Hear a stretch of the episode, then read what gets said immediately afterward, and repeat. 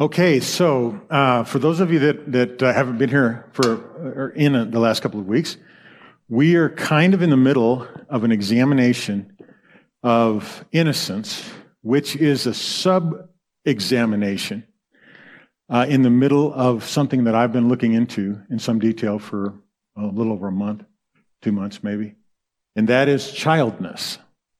And to take you all the way back and do a real quick catch up, the idea of childness is the word that I'm using to try to encourage us to examine and take seriously what Jesus said.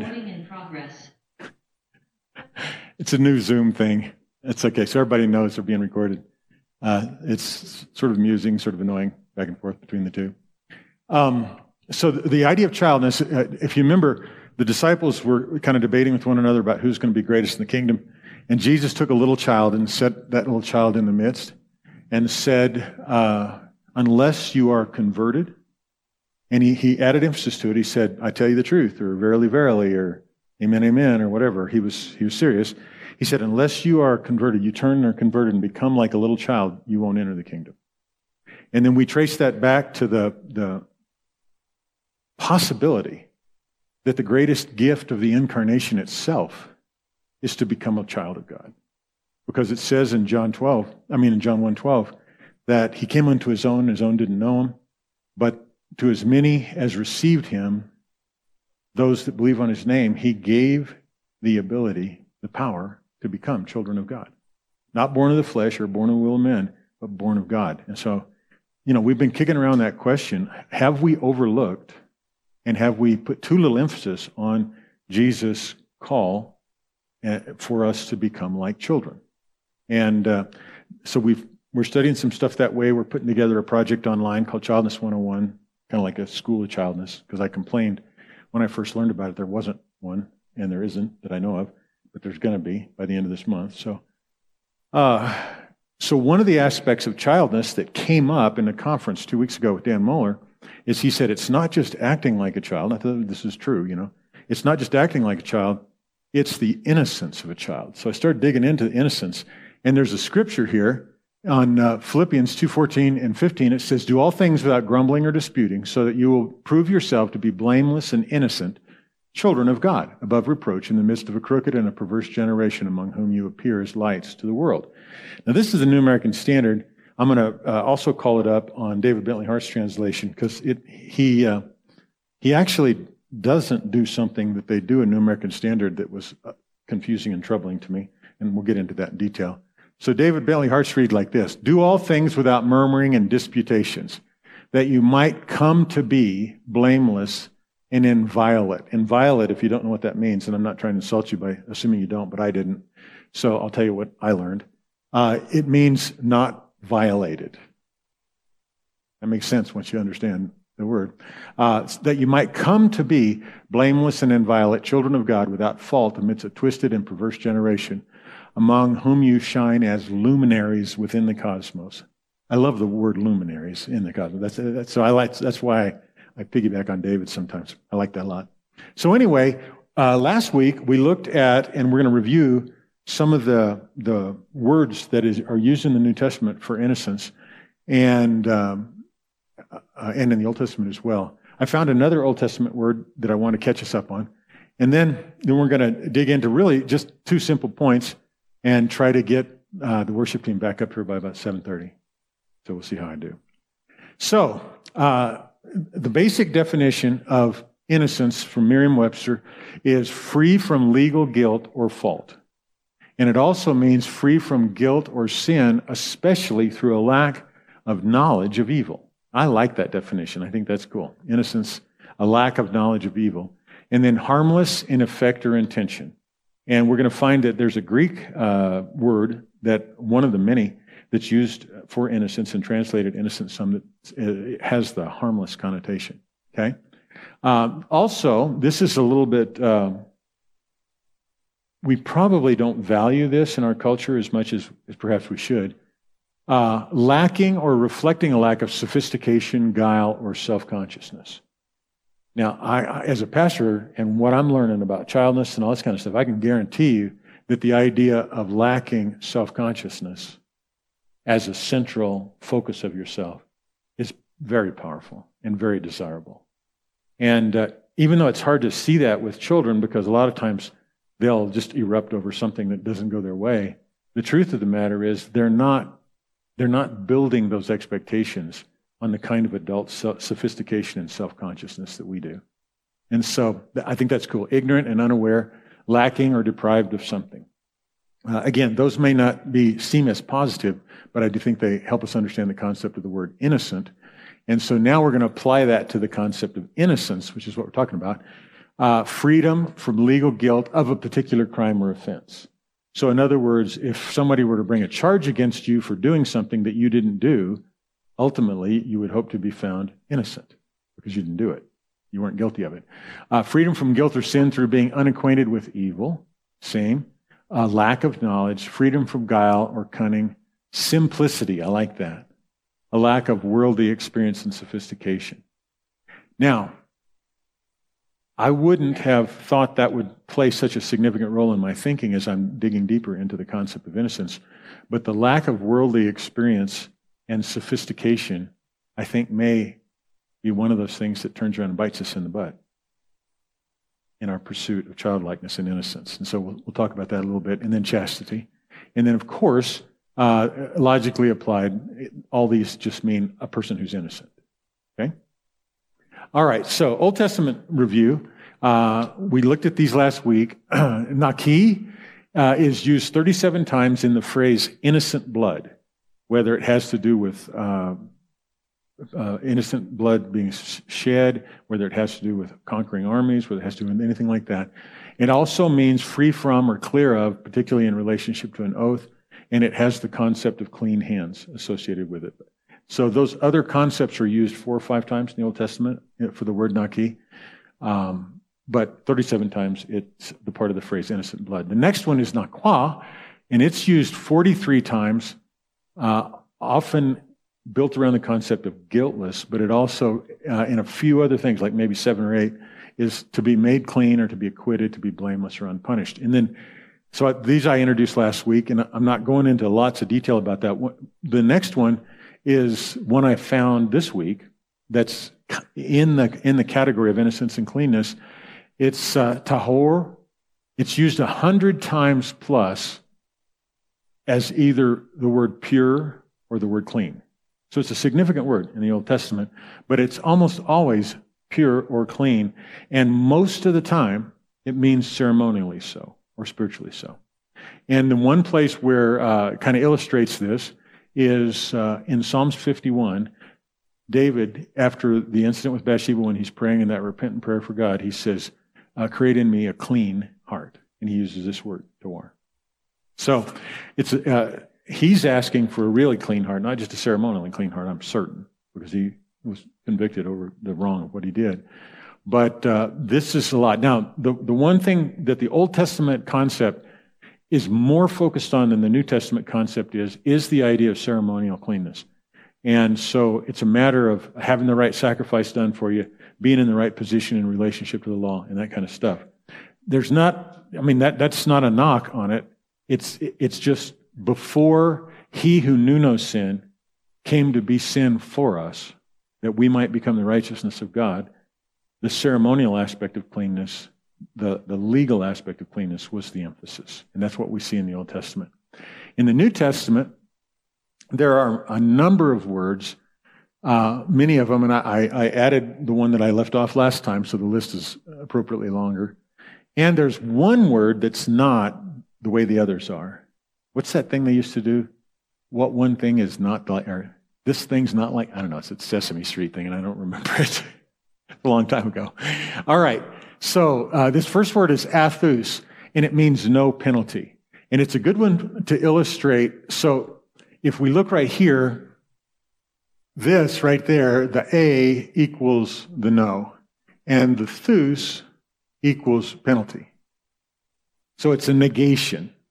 And there's going to be a whole list plus one, and all of that whole first part of the list is going to be words of negation.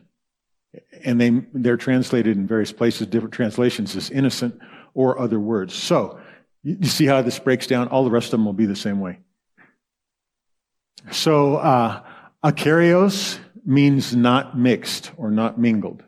So the ah is the no or the not, and the uh, is the mixed or mingled. And it, it, it, has another connotation of being poured together.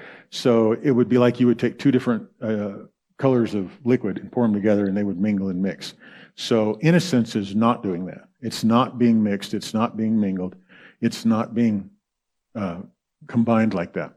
Uh, if you see that reference there to Philippians 2.15, it's because uh, Philippians 2.15, Colossians 1, 21, 22, we're going to look at a little more detail. Next one is akakos, and that has to do with uh, not worthless, not cast off, not harmless, or uh, harmless, not, not, not filled with harm, not intending harm, not doing harm. So that's what that one is. The next one is amomos, and, and momos, that word momos is a, a little bit longer uh, root that that's taken from, but it means to find fault or uh, to blame or to blemish. And this particular word is used in both the scriptures we're going to look at later. That's why they're up there. But uh, so it means no blame, no fault, no spot, no blemish. And then a negletos has to do with accusation. So there's no or unaccusable or unaccused or no accusation or unreprovable. Okay, does that make sense? Uh, amiantos is unsoiled or unstained or undefiled. Now, there's it's similar to the amomos uh, because that has to do with spot or blemish or whatever. But this would be like um, unbruised, unsoiled, unstained, uh, unabused. So, for instance, uh, one of my we were talking about this on Tuesday night study, and Elizabeth encouraged me to think of it in the context of one of my favorite biblical stories, which is the woman caught in adultery presented at the temple by the, the Jewish leaders that Jesus dealt with. And this kind of this kind of idea of unsoiled or unstained is uh, something that would definitely apply to that. So, what I would ask you to think about is, and just to bring a very brief recollection of, of the story, Jesus did not condemn her. As a matter of fact, if you read the story, he didn't even bring up anything about adultery or her lifestyle for that matter. It was the Pharisees that did that and the people that presented her. And they said she was uh, caught in the very act of adultery. Jesus didn't respond to that. Remember, he wrote down, wrote on the ground. And then he said, okay, that you who is without sin cast first stone. And one by one, from the oldest to the youngest, they all left. And then the, the interaction that Jesus had with her was, Where are your accusers? And she said, There are none. And does no one condemn you? She says, No, Lord. And he says, Neither do I. Go and sin no more. It struck me, Elizabeth, when you had me go through that again in my heart on Tuesday night, it struck me that he didn't even mention the defilement of adultery. He didn't mention it. His solution to her defilement wasn't to even mention it. And then I started seeing, and I think you guys can too. Do you see why the Holy Spirit inspired all these words that mean or speak to innocence, and they're all not something? Not something. Anaitios, not causing or not committing a crime. Uh, chargeless. This is one that gets translated guiltless sometimes and innocent sometimes. But it means that, that you're not causing something. You're not the, the, the source of it. You didn't commit the crime. And then the last one, I believe, is uh, amemptos, and it means no fault or no blame. And it's one that's used in Philippians. Now, I would guess that if you think about it for a moment, and allow your heart to kind of ponder over it, you have experienced at some point conviction regarding or anxiety over or fear over a penalty that you think you deserve or that somebody says you deserve. Okay? Uh, the idea of being double minded or of mixed intent and purpose. I have. The, the accusation that you're, you're worthless, the accusation that you're to blame, or that you're, you're just not up to par, you're blemished, a hesitation to come into the presence of the Lord fully and openly, a hesitation to I mean, you know, what's the old joke about? I, I, I, I'd like to go to church, but I'm afraid, you know, the ceiling will fall in or something like that. Those kind of things, even even goofy ones, you know.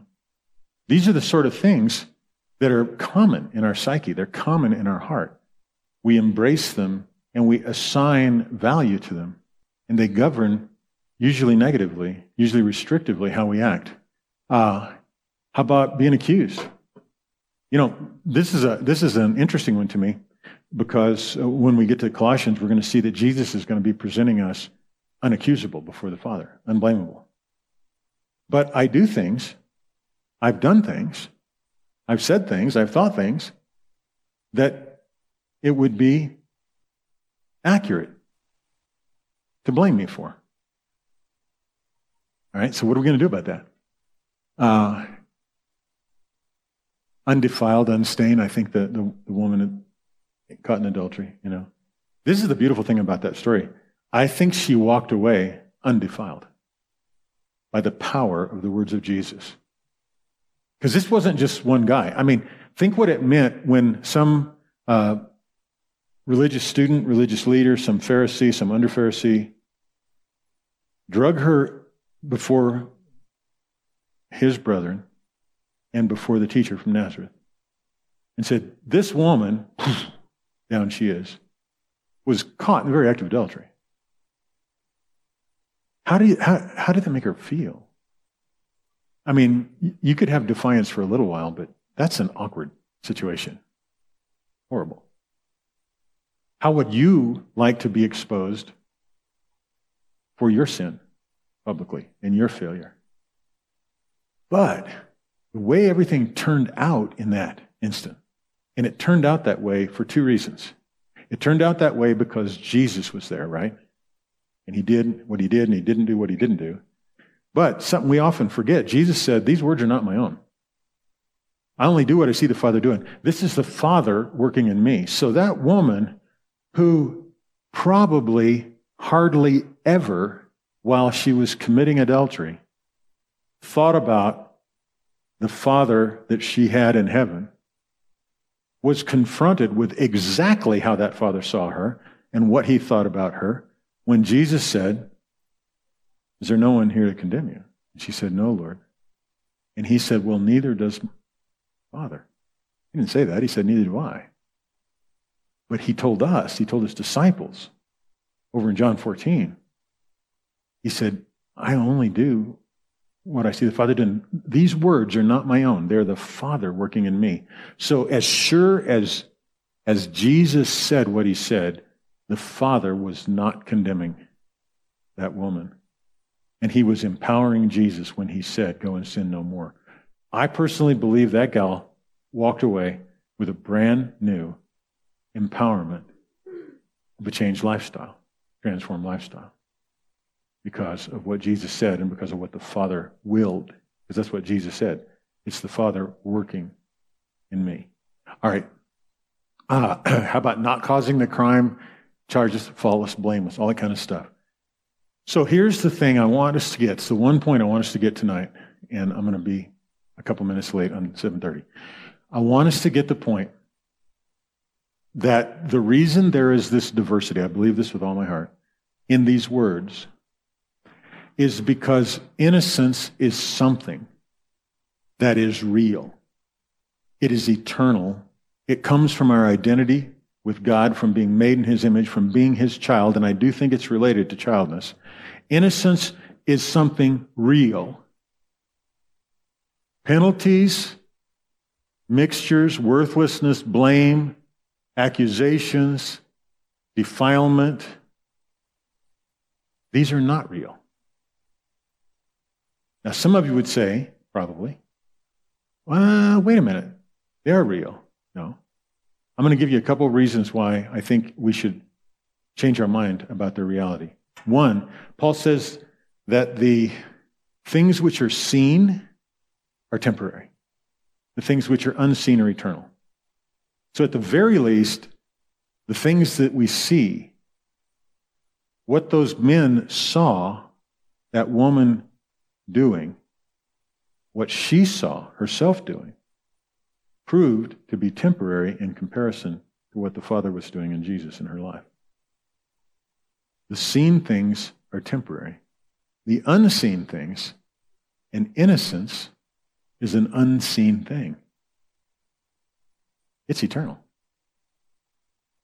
It's, it's eternal because that's how people were made. Remember, I said last week, we would be much better served by uh, a theology of the creation of Adam and the fall and all that if we thought that Adam was made innocent and then stumbled into the corruption and that de- uh, arrested his development. Not to remind you of that really goofy TV series, but rather than to think he was perfect and then fell into depravity. Because he was still learning, he was still growing, and it was the abortion of that learning, the, the derailing of that learning, that the knowledge of the tree of good and evil did. And so, restoration is about restoring innocence. And it really is. Because innocence is who we are in Christ. It's who we are in God. It's who we're made as, as God's children. And all these things are things that we do because we can, because of the brokenness and the fallen nature of our society. And we could probably argue and make some cases for sin natures and things like that. That's not the point tonight that I want to get into. But what I'm saying is these things come out of shadows. They come out of darkness, right? The adultery in that woman's life was a dark thing. It was nothing she was created to do. It was a perversion at the, at the, at the most power it had, it was a perversion of love. But it wasn't real. And when real love took over in her life, that would go away. And it would carry no long lasting effects. And I know that seems hard to say because of all that could happen. She could have got pregnant, she could have got STDs or crimes that we commit. What I'm saying is, if we can change the way we think a little bit, we will begin to see these things cannot last because they are not built of anything except the not that they represent. And Jesus came to restore what is and what had been lost from sight by sin. This is a big deal. This is a big deal. Okay, so there's one word that's not a not. It's not a negation. And it's this word, dikaios. And it means just. And it's part of that dikaiosune family, uh, the DK family. It's all about righteousness. All right? So this one definition is contrasted as the affirmative against all the negations. And the reason there needs to be so many negations is because the devil doesn't play fair. If he can't get you on a mixture and he can't sell you on the idea that you deserve to be penalized, well, he'll bring just an accusation out of nowhere. Or he'll blame you for causing something. All those things in the, in the boldface up there, except for the bottom one, all of those things represent the lies, the accusations, the deceptions, the, the, things that are sown into our life from the kingdom, or not the kingdom, the domain of darkness, to try to take away your identity as a child of God, created in his image. Because I'm telling you what, everybody that believes one of those lies, in fact, is a person made in the image of God carrying his likeness. Because that's the only people that this comes against. It's all the people there are. But they are. We can't use the word are to a mixed person. We can't use the word are to a worthless person. We can't use the word are to a fault, to an accused. We can't. Those are things that happen to us. Those are things that are thrown at us. They're lies that are put on us. They're put on us because they're coming against who we are. Who we are is talked about by that. But more importantly, who we are is dikaios. Just, right. Okay, so the thing I looked at last week is the centurion and Jesus used that word. So this man is truly just. Okay? But let me let me go to uh, 1 Peter. I want to read this one to you. Because this is the, the crux to the matter, and then we're going to nail down two quick scriptures and be done. Um, all right. 1 Peter 3.18, New American Standard reads this. For Christ also died for sins once for all, the just for the unjust, so that he might bring us to God, having been put to death in the flesh, but made alive in the spirit. I'm not going to keep reading beyond it. It's pretty exciting. He goes on and preaches to spirits in prison, so on and so forth. He died for sin. That's why he had to die. But the but who he died for was us. And he was just for the unjust so that we might be presented to God. Because the lack of our justice was the result of believing and, and the ensuing actions that that belief led to. As a man thinks in his heart, so is he. Okay? You see what I'm saying? Innocence is based, innocence is the expression and the nature of our righteousness being made in the image of God, being an image bearer, carrying his image and likeness in us, being created as his children, created to grow into sons, created to grow into kings and priests. That's our innocence. Innocence is real. Can it be defiled? Yes. Can it be attacked? Yes. Can it be can it become something that doesn't apply to a person? No. It's not vulnerable like that. It's soilable, bruisable, penalizable, accusable, blemishable. It's not ever going to not be who you are in the eyes of God. Okay?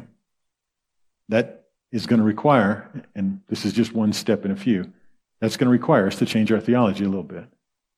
Because if we think that we're apart from God, utterly separated, and defined by these things, we're going to have a hard time thinking that innocence is, is really who we're created to be and who God sees us as under the layers of all this junk. But I'm going to do my best over the next little while to help as many of us as possible understand it. So, um, this is a quote from St. John of Kronstadt, and it says, Do not confuse the man who is the image of God with the sins in which he fell. Sin is an episode. The true nature of man is the image of God, which always remains. Read that again. That's pretty good. Pretty good. Do not confuse the man who is the image of God with the sins in which he fell. Sin is an episode. The true nature of man is the image of God, which always remains. St. John of Kronstadt. Amen. All right, so think about this in relationship to the woman caught in adultery. The act of adultery that she was caught in, or the subsequent ones, the series of them, whatever, put in that man's terms, that was an episode.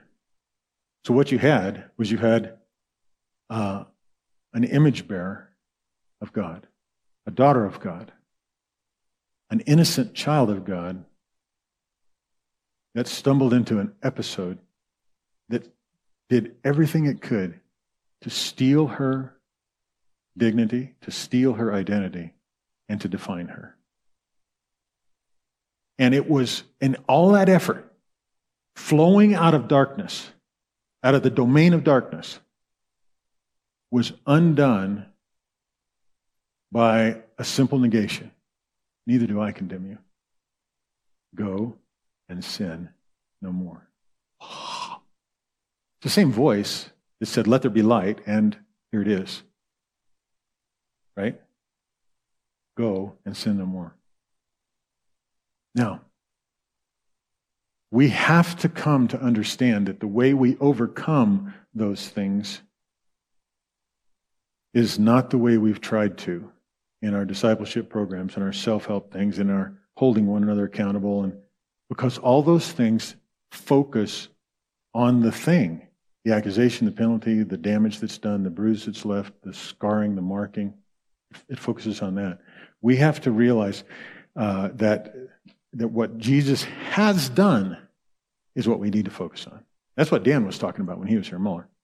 Is he was saying, you know, you show me my sin, I'm gonna, I'm gonna cry out, how beautiful is your redemption, Lord.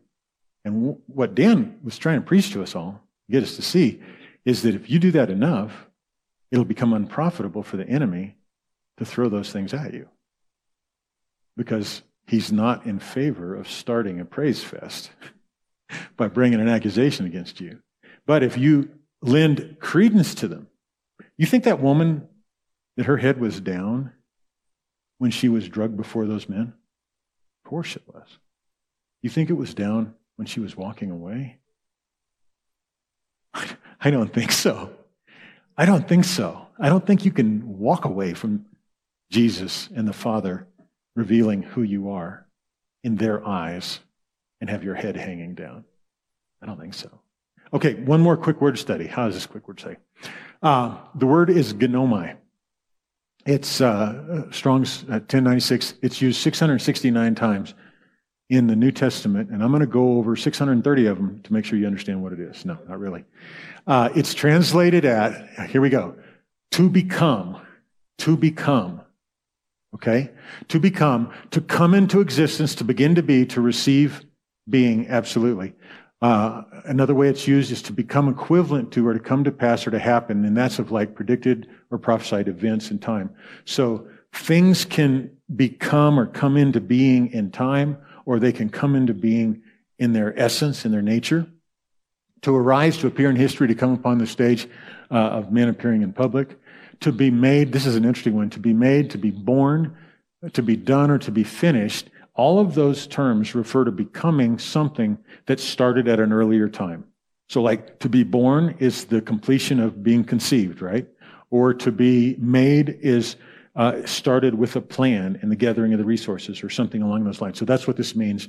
And then to become or to be made, either to become like somebody. Matthew 10 12 says the disciple becomes like, uh, or uh, the servant becomes like their disciple, or to be changed into something uh, and this reference in Matthew 21 is the allusion that Jesus made to the uh, stone that the builders rejected has now become the cornerstone. Okay? So, but you get the idea of becoming, right? It's coming to completion, coming to fulfillment, becoming something that you're already supposed to be. All right. So, this is the reason I put two of these versions of Philippians up at the beginning of the message. Do all things without grumbling or disputing, so that you will prove yourself to be blameless and innocent children of God above reproach in the midst of a crooked and perverse generation, among whom, whom you appear as lights in the world. That's the New American Standard. I study out of the New American Standard a lot. You guys know that I'm not stuck in one translation, but I don't like that they used will prove. The reason is it's ginomai. It means become. But when we're talking about this, and we put that word prove, the part in me that is a legalist, the part in me that wants to work it out myself, that wants to take responsibility, that wants to, I'm not sure that I'm really innocent. I'm going to, I need something to prove it. I'm going to latch onto that thing and miss the entire meaning of what's being said here. Now, you're going to miss some of it with David Bentley Hart because he uses a ton of words that you don't know what they mean, but he didn't do it there. Do all things without murmuring and disputations that you might come to be.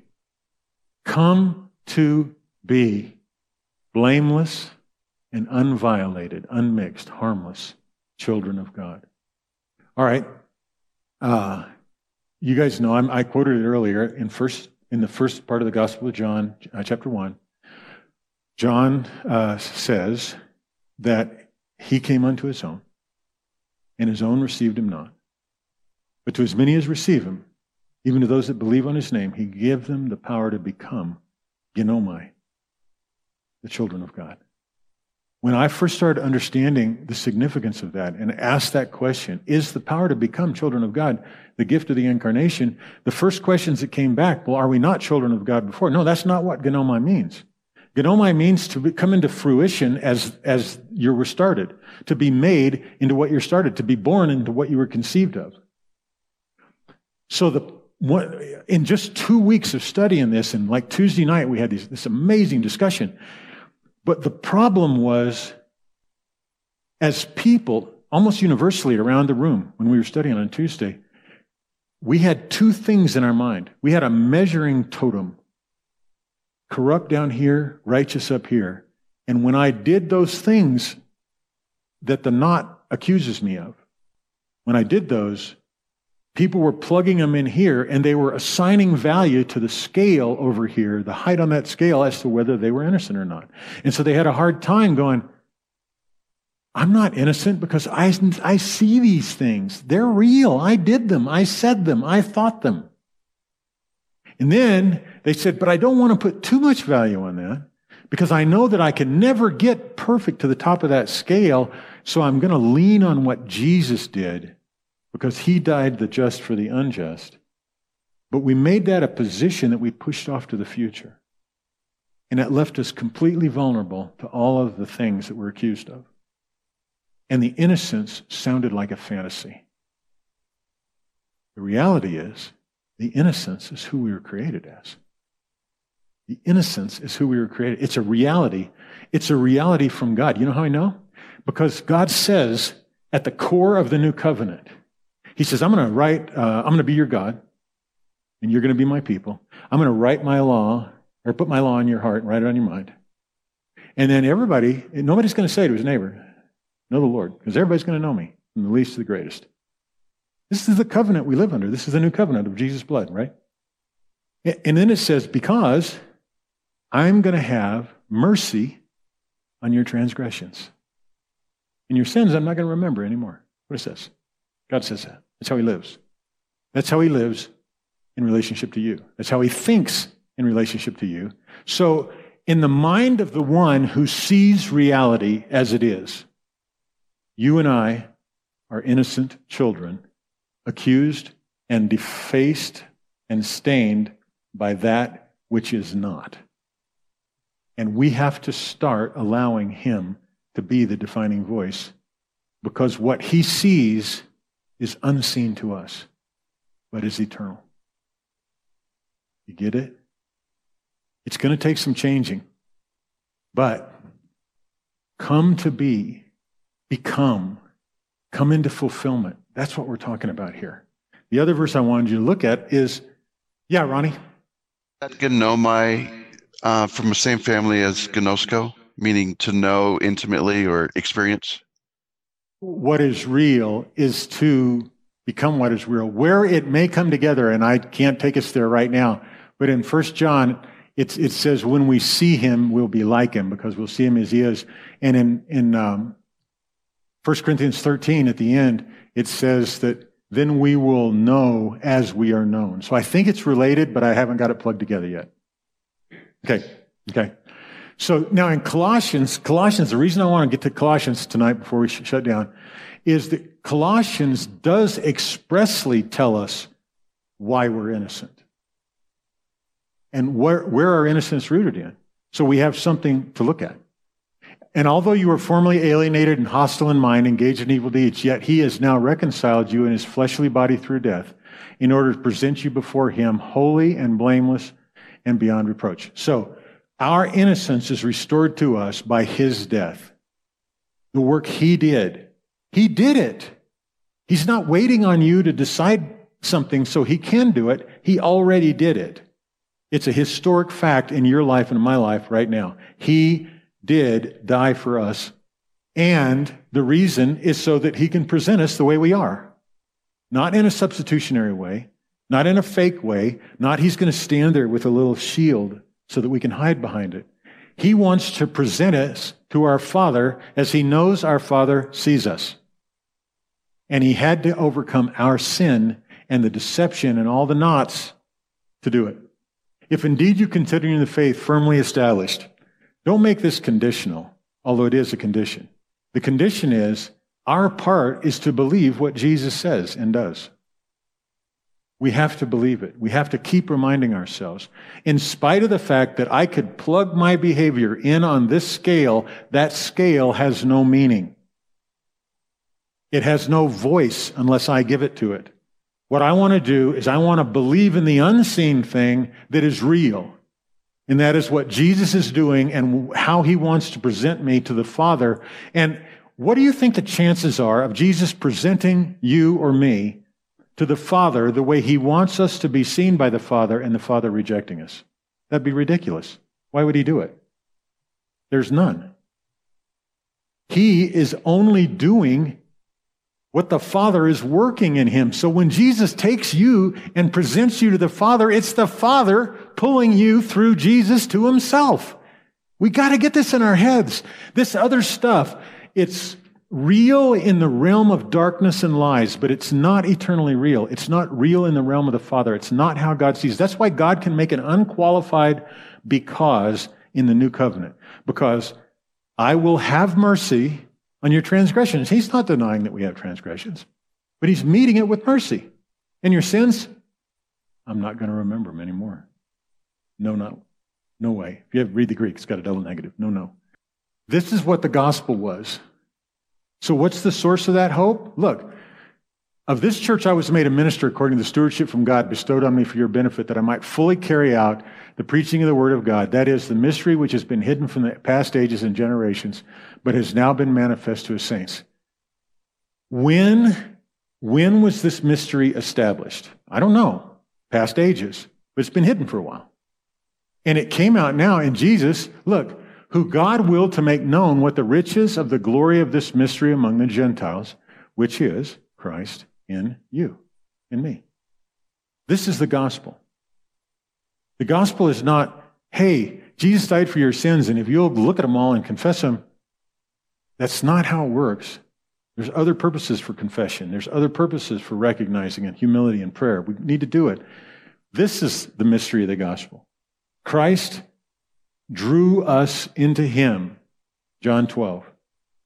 If, I, if the Son of Man be lifted up, I will drag all into me. That's where we are. We find ourselves. And it's Christ in us, the hope of glory.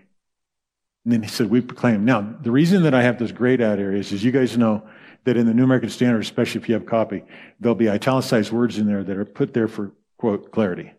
I haven't found any that cleared anything up. And, and so, of this church, I was made a minister. Now, that's referring back to the previous verse, so I understand why they put that in there according to the stewardship from God bestowed on me for your benefit, so that I might fully carry out the preaching of. The preaching of is not in the Greek text. It's in there because we think that we're all out here and that the declaration of the preaching is what gets us from out there into here. But that isn't what it says. Just don't read that in there. I was made a minister according to the stewardship from God bestowed on me for your benefit, so that I might fully carry out the Word of God. The Word of God is Christ in you, the hope of glory. So that Paul could go from one place to another, speaking to a Gentile audience, saying, I've got news for you. You live and move and have your being in Him, like he told the Corinthians. He's in you. That's the gospel. Not me preaching about the possibility that he can be in you and you saying yes. Paul went to these dudes and said, He's in you. That's the gospel. The Word of God. Not that is. You don't need that. I even take those out of my writing. Come on, guys. The mystery which has been hidden from past ages and generation, but has now been manifest to the saints. What is it? It's Christ in you to whom God willed to make known what is the riches of the glory of this mystery among the Gentiles, which is Christ in you, the hope of glory. This is why our innocence recovered is attainable by us, because Christ is in us, and he's in our neighbors. And if we will declare that and not give voice to all of the lies that are seeking to layer over our dignity in our creation and our neighbor's dignity in creation, now, do we have to believe it? Yes. We have to keep that faith. We have to believe it. Otherwise, we're going to just continue to be vulnerable to the lies.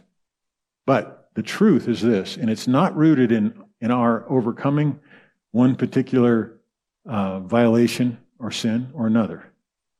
We will overcome those with the power that is revealed in us, the glory that comes out. That's, that's how far I've got so far. I, I think it is awesome. I think it is awesome. I think that, that we are engaged in something, and I think the way to access it is going to be the humility of being a child. And, and God is going to show us incrementally, slowly, how to do that. So that was dramatically beyond 7:30. I am so sorry. Don't apologize. Anyway, um, a little bit. Aha, Dave. I was in Colorado Springs today by um, that park that's in between Bijou and Platte. Acacia. Acacia. And the guy was standing on this thing and he was, Your sin has separated you from God. And he was, he was wiping the floor with them. He was on a soapbox slapping people in the face with the Bible. And I, just, I thought of you. And I thought of what a difference the message would make if we started talking about the compassion of God, the fact that there is, there, we were talking about the difference between separation and alienation, and getting people to understand that daddy absolutely loves them and how that would draw them instead of just pow, pow, because that's all I saw him doing. Yeah. And you know, Dave, I wouldn't have an objection to that kind of message if it worked, but it doesn't. It, nobody was paying attention to him. No, it does. And not, not just that, even the ones that pay attention to him, it doesn't work even worse. Because, uh, so, like, there's a thing Paul talked about. I, I, don't have time to go into it, but it's uh, you have been made new in Christ. Therefore, don't let anybody tell you, don't handle, don't taste, don't touch. He said these things give the appearance of wisdom, but they have no power over fleshly indulgence.